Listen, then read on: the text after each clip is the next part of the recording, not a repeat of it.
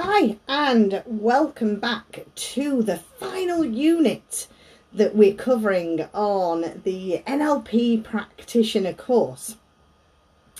So we're we're going to move on to parts integration today, and this is another of the big game changers in NLP.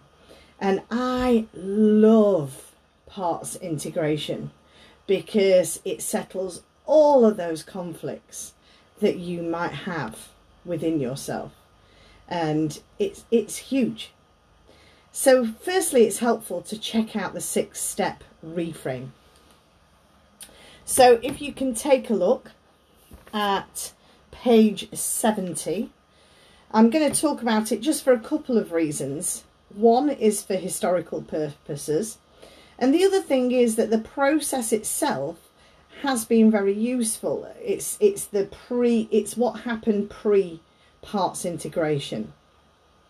So I, I do want to share it with you as I think that that in itself can also change your thinking processes, both from the point of working with a single client as well as doing negotiations with groups of people.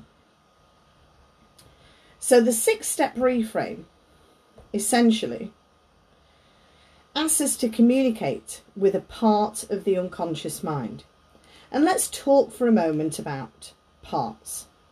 Just briefly, a part of the a, a part of the unconscious mind that usually is separated from the rest of the unconscious mind and has some behavior which is produced that the client isn't happy about. So you might hear someone say, "Oh, part of me made me do that." But that's sort of in essence where the notion of parts comes from. So the notion of parts originally comes from, or at least most popu popularly comes from, Fritz Perls and Virginia Satir. And we've heard a lot about those two people throughout this NLP course. Now, both of these therapists actually use parts integration quite a bit in their therapies. So let's get back and talk about six step the six step reframe. So the purpose of using the six-step reframe is to find the benefits behind any behaviour and install new ways to achieve those benefits more elegantly to get results. And you do this by establishing communication between the conscious and unconscious mind, between parts of the unconscious mind so that all parts are seen as allies, as potential teachers, supporters. And this way of reframing was used with any kind of behaviour, internal or external, or actually any symptom. So the first thing that you want to do, what you what you want to do to access the behaviour that's been created or access part of them. So you ask, I'd like to ask the part of you responsible for whatever that behaviour is, if it's willing to communicate with me now with a visible body movement. Then you actually wait for the signal. And you say, let's refer to you as part whatever. Although you could give it a name. You could just call it Part X. And you say, I want to thank you for signalling me now. So the idea is that that particular part does want to communicate. And I think usually parts do want to communicate. So ask them to intensify the signal for yes and decrease it for no. Then you want to discover and acknowledge the benefits. So you say part X I want to acknowledge you for always having acted in the client's best interests, for having provided the benefits for her or him in the past. We're here to assist you now in simply creating additional choices for his or her life now. And we create some choices by the way we say, can you take the part X to the creative part of you and have the part X and the creative part come up with at least three additional choices of behaviour that will provide you with equal or greater benefits when you have these three additional choices. Now you get the, sig the signal from maybe with a visible body part and as you do a congruency check then you ask them to go inside and check for any other parts which might object to adopting these additional choices. And if so, will, will those parts signal with a visible body movement now? And if you get a signal, then you repeat step number four, creating additional choices, agreeable with the creative part, part X, and any other projecting points. So you actually include other parts of the objective. And then you get to your future pace and test. So you say, now can you step into the near future and put yourself in a situation you'd have reason to use these additional choices, experiencing this going on now. And as I count to three, you'll open your eyes, knowing that you've integrated all these choices. One, two, three.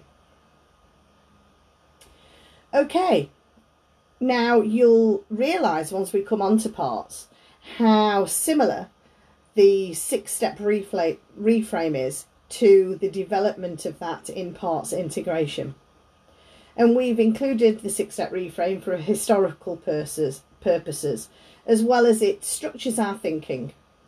And I like the way the thought process occurs there. Although again, we no longer use the technique because it's it sometimes it was found to install parts rather than integrate them as a whole. And the great thing about parts integration is it integrates parts to become a whole, to become a whole. So now it's time to simply move on and talk about parts integration. And as we continue our section on reframing, uh, uh, I'm going to talk next about a couple of techniques. So the first one is parts integration. To me, parts integration is one of the more important techniques of NLP, if not one of the most important outside of timeline therapy. And it's one of the ones that I use a lot. I can't say I use it almost every time, but I use it just about most often when I'm working with clients that have some particular particular difficult conflicts at the unconscious level. So I think the first thing you want to do is turn to page 72 and let's talk a little bit about parts. And we, we started talking about parts earlier within the six-step reframe. And this is the technique that took over that technique. So parts are part of the unconscious mind.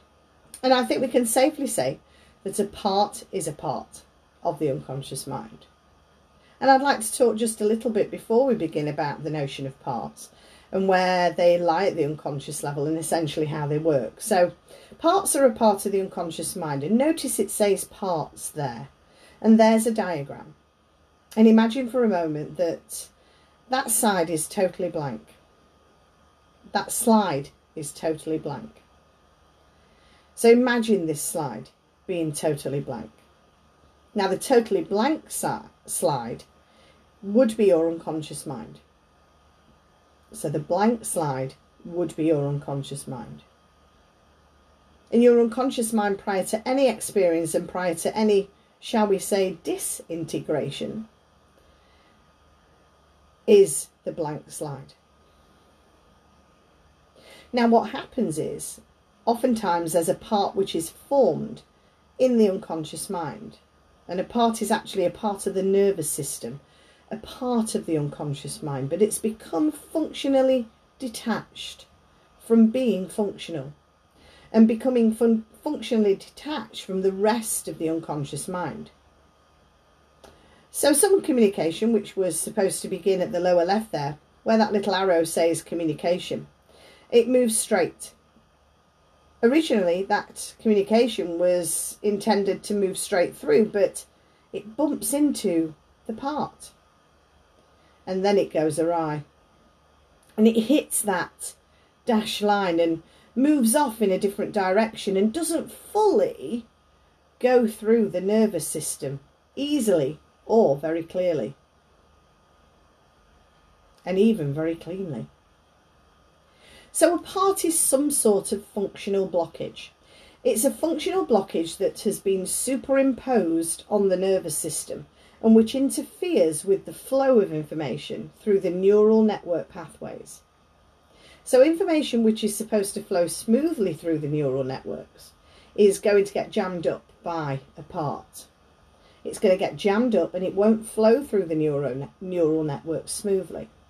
So in essence, parts integration, in theory, should remove these blockages in the nervous system and allow the neural network information to flow smoothly smoothly through the neural network. Now that's very exciting because what that means is that a parts integration will actually improve our physiological energy and our psychological health, which, of course, if you've ever had a really good parts integration done with you, it really does do that. It really takes and moves the energy through you and begins to make it so that it begins to move freely and smoothly through. So what we're saying is that a part is the is a part of the unconscious mind, and you will hear that over again, so that you understand that a part is a part of the unconscious mind, and it becomes functionally detached from the rest of the nervous system, and it blocks up the flow of neural network information. A part always has a certain behaviour that it produces, and usually, if a part is a part of a presenting problem, that behaviour which the party is producing, the client doesn't like it very much. So it's part of the presenting problem. And in that sense, it's something that the client would like to get rid of or like not to have anymore. And the client will say, I just don't want to do that sort of thing anymore. Or I just don't want to feel that certain way anymore.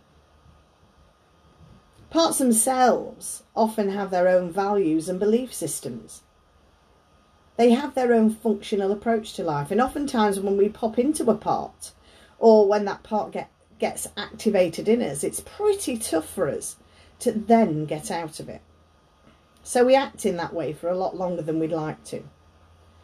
And that's the problem with parts. The part itself gets higher and higher boundaries the more that we're able to the more that we're able to react inside the part. So a part which is a brand new part that was just formed recently will have the client being able to get out of it a lot more easily than a part which the client has been doing for a long time. Because the more the client does it, the more the client does that behaviour in that way. And working with that part, the more the client is going to activate those neural networks. So parts integration is very, very valuable for undoing that sort of thing. Oh, and here's something else about parts integration that I really, really like, and I think this is important. The more parts we've got at the unconscious level, the more chances there are for incongruence. Mm. So, you remember,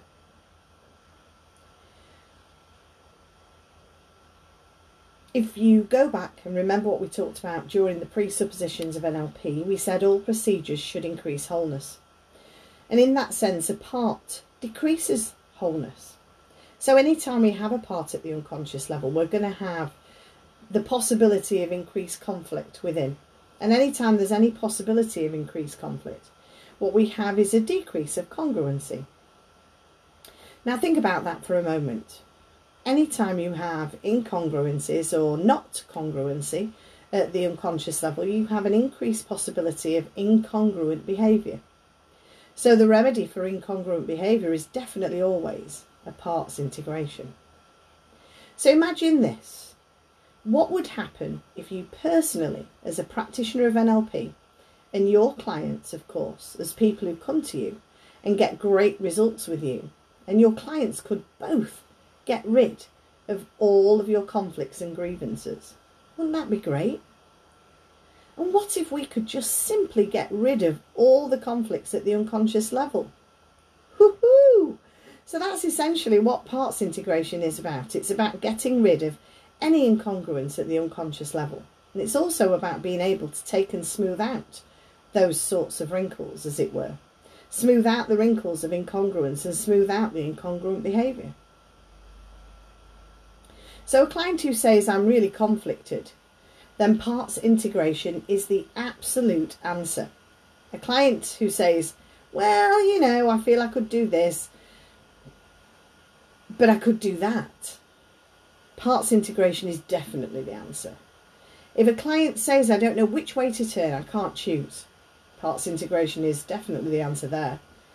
See, parts integration is the answer for a lot of things that involve conflict at the unconscious level.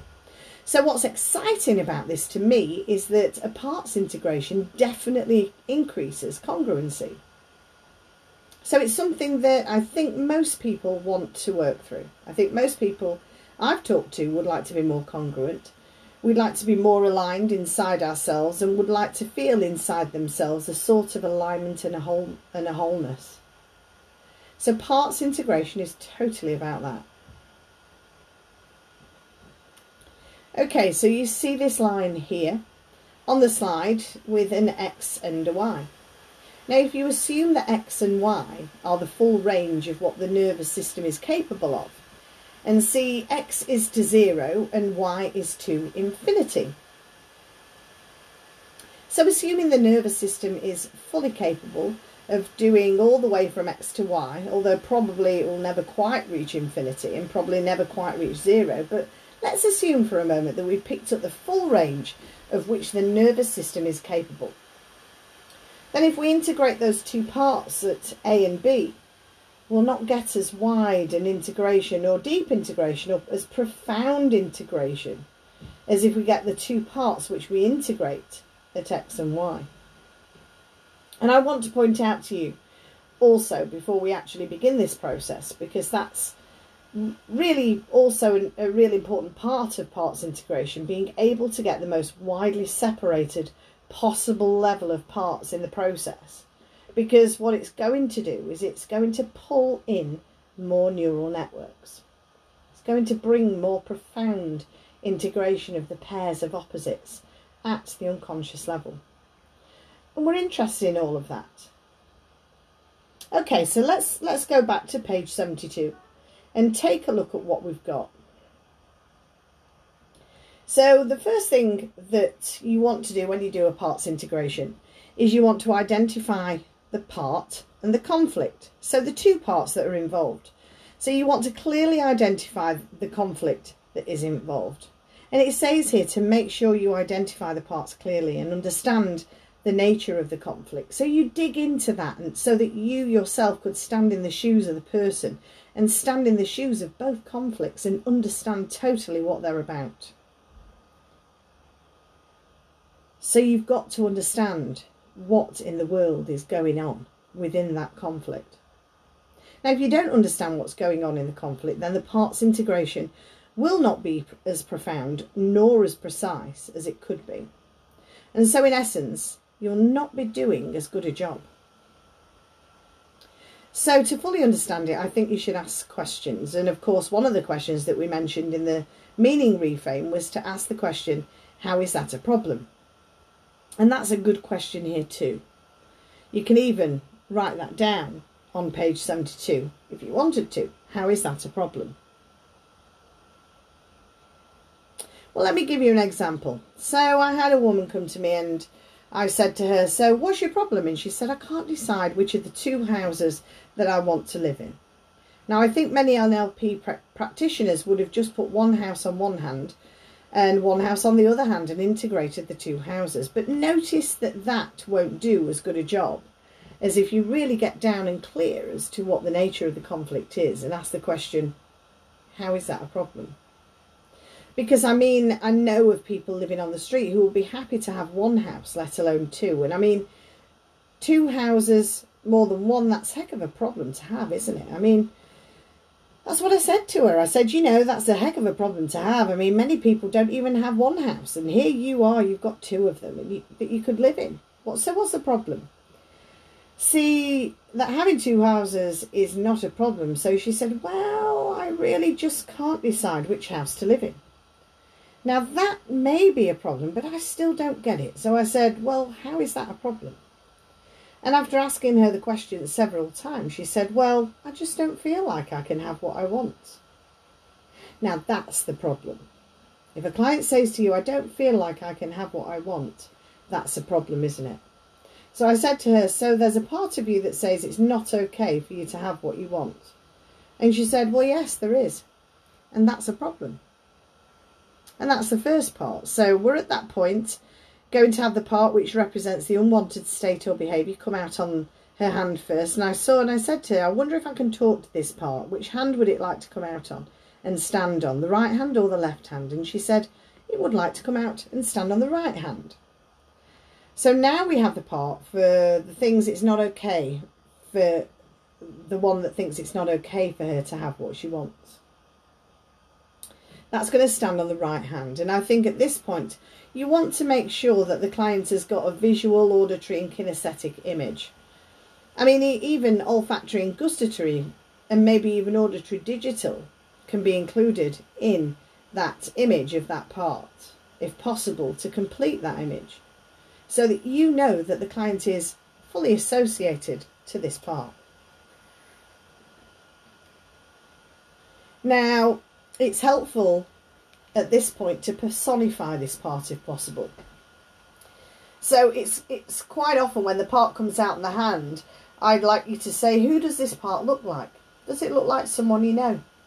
And the reason I want you to personify the part at this point is because it will also allow for greater association. At this point, the client will be more, more associated with the part. Then we say, I'd like to ask the opposite number, the part with which this part is most in conflict, to come out onto the left hand. The flip side of the coin, the opposite number, and let's have it come out and stand on the other hand. Would it like to stand on the front, middle or back?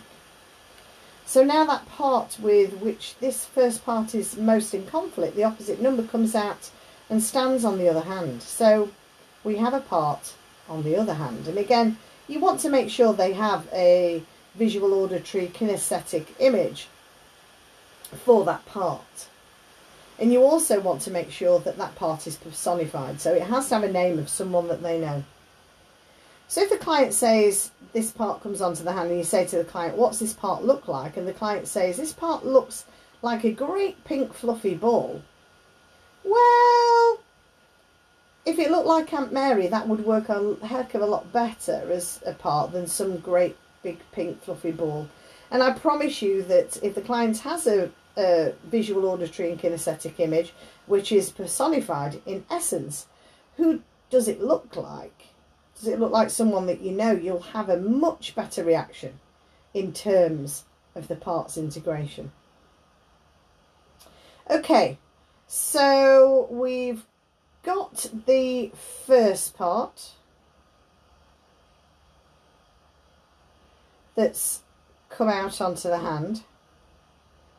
And we've got the VAK image of that part. The second part comes out in the hand and we've got a VAK image for the second part. And then the next step is that we're going to separate intention from behaviour.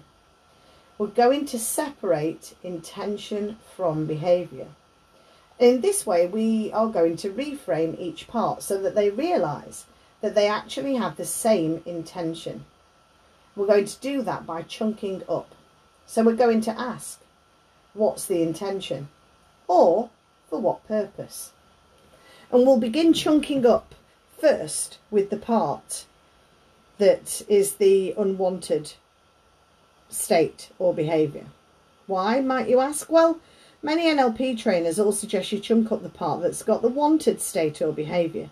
But my point of view is that if you start with a part that's got the unwanted state of behaviour and I, and you chunk that up, the the unwanted part, because that's the part that's got the problem. When you chunk that up, the part then doesn't have a problem because you're working on a part without a problem if you chunk up the part that doesn't have a problem. So we're not going to get uh, as deep an integration if we chunk that part up first. We're not going to get as powerful an integration as if we actually begin to work with the part that has the problem, then we will get a powerful integration. Okay, so we begin by asking the parts which represent the unwanted state or behaviour. In this case, for this example, there's a woman here who said, I don't feel like I can have what I want. So we begin to ask that part, for what purpose? What purpose? What's this part's purpose? Or what's its intention in telling you this? But if you can't have what you want, and I want you to notice as you begin to chunk up that you make sure that the client's intention stays associated. So if we take a look here at this little circular shaded part, this is the part and the part has got a certain behaviour at the lowest level of that part. The part has also got a, a certain intention at its highest level. Now, this is really important from the point of view of procedure and from the point of view of the philosophy that of parts integration. So you need to understand at this point that the highest intention of a part is never the intention of the whole, or if it were, the part would then be the whole. So epistemologically, which means thinking about thinking, a part can't possibly be the whole and have the intention of the whole because if it did have the intention of the whole, it would be the whole. So a part generally has an intention which isn't as high as the intention of the whole, which usually is contained inside the boundaries. So what's going to happen is you're going to actually chunk the client up or ask them for what purpose or what's the intention. And as they move to higher levels of abstraction and those horizontal lines that are above behaviour moving up that vertical arrow, those horizontal lines indicate a higher level of intention and a higher level of intention and a higher level of intention. And at some point, what's going to happen is that the client is going to get to a point where they actually loop. And by loop, I mean that they'll give you a higher intention, higher level intention, and then they'll come back down. They'll come back down and they'll probably go and even repeat words that they gave you previously. They may even say, I don't know what the higher level intention is. Or that's it, that's the highest level of intention. And what's going to happen here if you actually are asking the client starting from inside the point? You're actually asking the client to go outside of the part. We want, we, we're actually asking the client to go outside the part with their chunking process. So you're actually building new neurological networks with the client. These neurological networks that this client hasn't accessed before neurological networks the client was unaware of or just really had no utility or no access of prior to this moment. So you're going to ask the client to chunk up and go outside the current range of behaviour which the part is capable and it may jump back down and loop a couple of times. If it jumps back down and loops a couple of times you want to be very patient at this point and I would say don't allow the client to tell you that there's no higher chunk. Don't allow the client to say, oh, that's it, that's as far as it goes. What you really, really, really want to do at this point is you really want to stick with the highest level of intent. You really want to get it.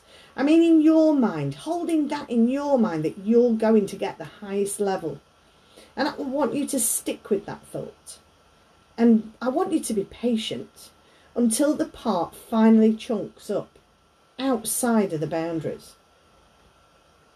When that happens, you'll actually notice a very nice colour shift in the client. And usually what will happen is the client will shift from a sympathetic function into parasympathetic function. The colour in the face will become darker and redder. The hands will warm up and the client will have a really, really nice integration that occurs at that point. And as that really, really nice integration occurs, what will happen is the client will switch on the healing process they'll move into the parasympathetic function. So at this point, the client finds that they have a highest intention. Okay, so let's go back to page 72. So the client finds that there's a highest intention. And the the first part that you're working with is, is chunked up and gets to levels outside of the original boundaries, outside of the original part. So what you'll find is that the hands will start moving together automatically. Now, when the hands start moving together automatically, they they they may move rather quickly, and you'll see that on the demonstration that I post, or they may move together rather slowly. And we don't know in advance whether they'll move quickly or slowly, so we do want to keep an eye on the hands. Now, the next few steps, I think it would be good to say with these steps. If the hands are coming together real rapidly, you may not have times to say it. But if the hands really come together so ra rapidly, you didn't get a chance to say them, that's fine. Just allow them to be. Here are some of the questions. As the hands are coming together, you can ask, now here's what I like to do when right after right after we start to, the hands start to move, we chunk the part up outside the boundaries. The minute the hands start moving together because both of those parts have agreed outside of that boundary. You can say once the hands move, did you, did you notice your hands are moving together? And the client will either say yes or no. More often than not, they'll say no. Whatever they say, you could say, well, you're not doing that on purpose, are you? Or you're not doing that consciously, are you? And the client will say no. And that becomes a real solid convincer for the client, a real convincer that something's happening here, something that I'm not aware of, but it's happening, definitely happening on an unconscious level. So, if you have the parts notice that they were once part of a larger whole, and you'll say, what resources or attributes does each part have that the other part would like to have? So they'll tell you. And then ask, you ask, ask for the other parts that were also once part of the larger whole and have them come and join the integration. So as the hands don't come together automatically, the hands should come together quite automatically at this point. They should just be coming together rather nicely and they should continue to come together. If the hands don't come together fully, let's say the hands start to come together and then they stop, maybe an inch apart or half an inch or whatever, then you do want to go back to chunking the original part. So go back to the unwanted part with the unwanted state of behaviour and say to the part with the unwanted state of behaviour, so let me ask this part again. So the last highest chunk, the, the last highest intention was and say what that was and that for what purpose. So you can still continue to chunk that part up again and get it outside of the boundaries. If And that's if the hands don't come together. It means to me that simply you didn't get the highest level chunk and that they didn't go actually outside the boundaries of the part. Because the minute you go outside the boundaries of the part, the hands will start coming together automatically. Even if you never said to the client that the hands will come together. You can also utilise other positive suggestions, such as notice the hands coming together and as they continue to move together and come together, and you can expand on what's said here. Keep focusing all of your attention inside. Notice all of the feelings and all the changes at the unconscious level. And I know that you know that it's time to let this go, and it's good to let things go as you are whole. And then as the hands Step 11 as the hands almost touch. And in a moment, your hands are going to touch. And when they do, let that be a sign of how whole you are now at the unconscious level. And then as soon as the hands go together, then you want to encourage them to take the integrated part inside and have it merge into the wholeness inside. And if you're next to the person, you can use your book just to lightly lift their hands up to their chest. Or you can encourage them to take their hands as they are together into their chest. And then you're going to let them just take that in, to process that integration, to feel that integration, and to get those neural networks firing. So once we've, we've done that, we test in future pace. Now, how do you feel differently about that old conflict and, and behaviour? And then to future pace, just think about a time in the future where if it had happened in the past, you would have had the old conflict or behaviour. And tell me what happens instead. And again, this is that reassurance, the convincer that they they have had a big change.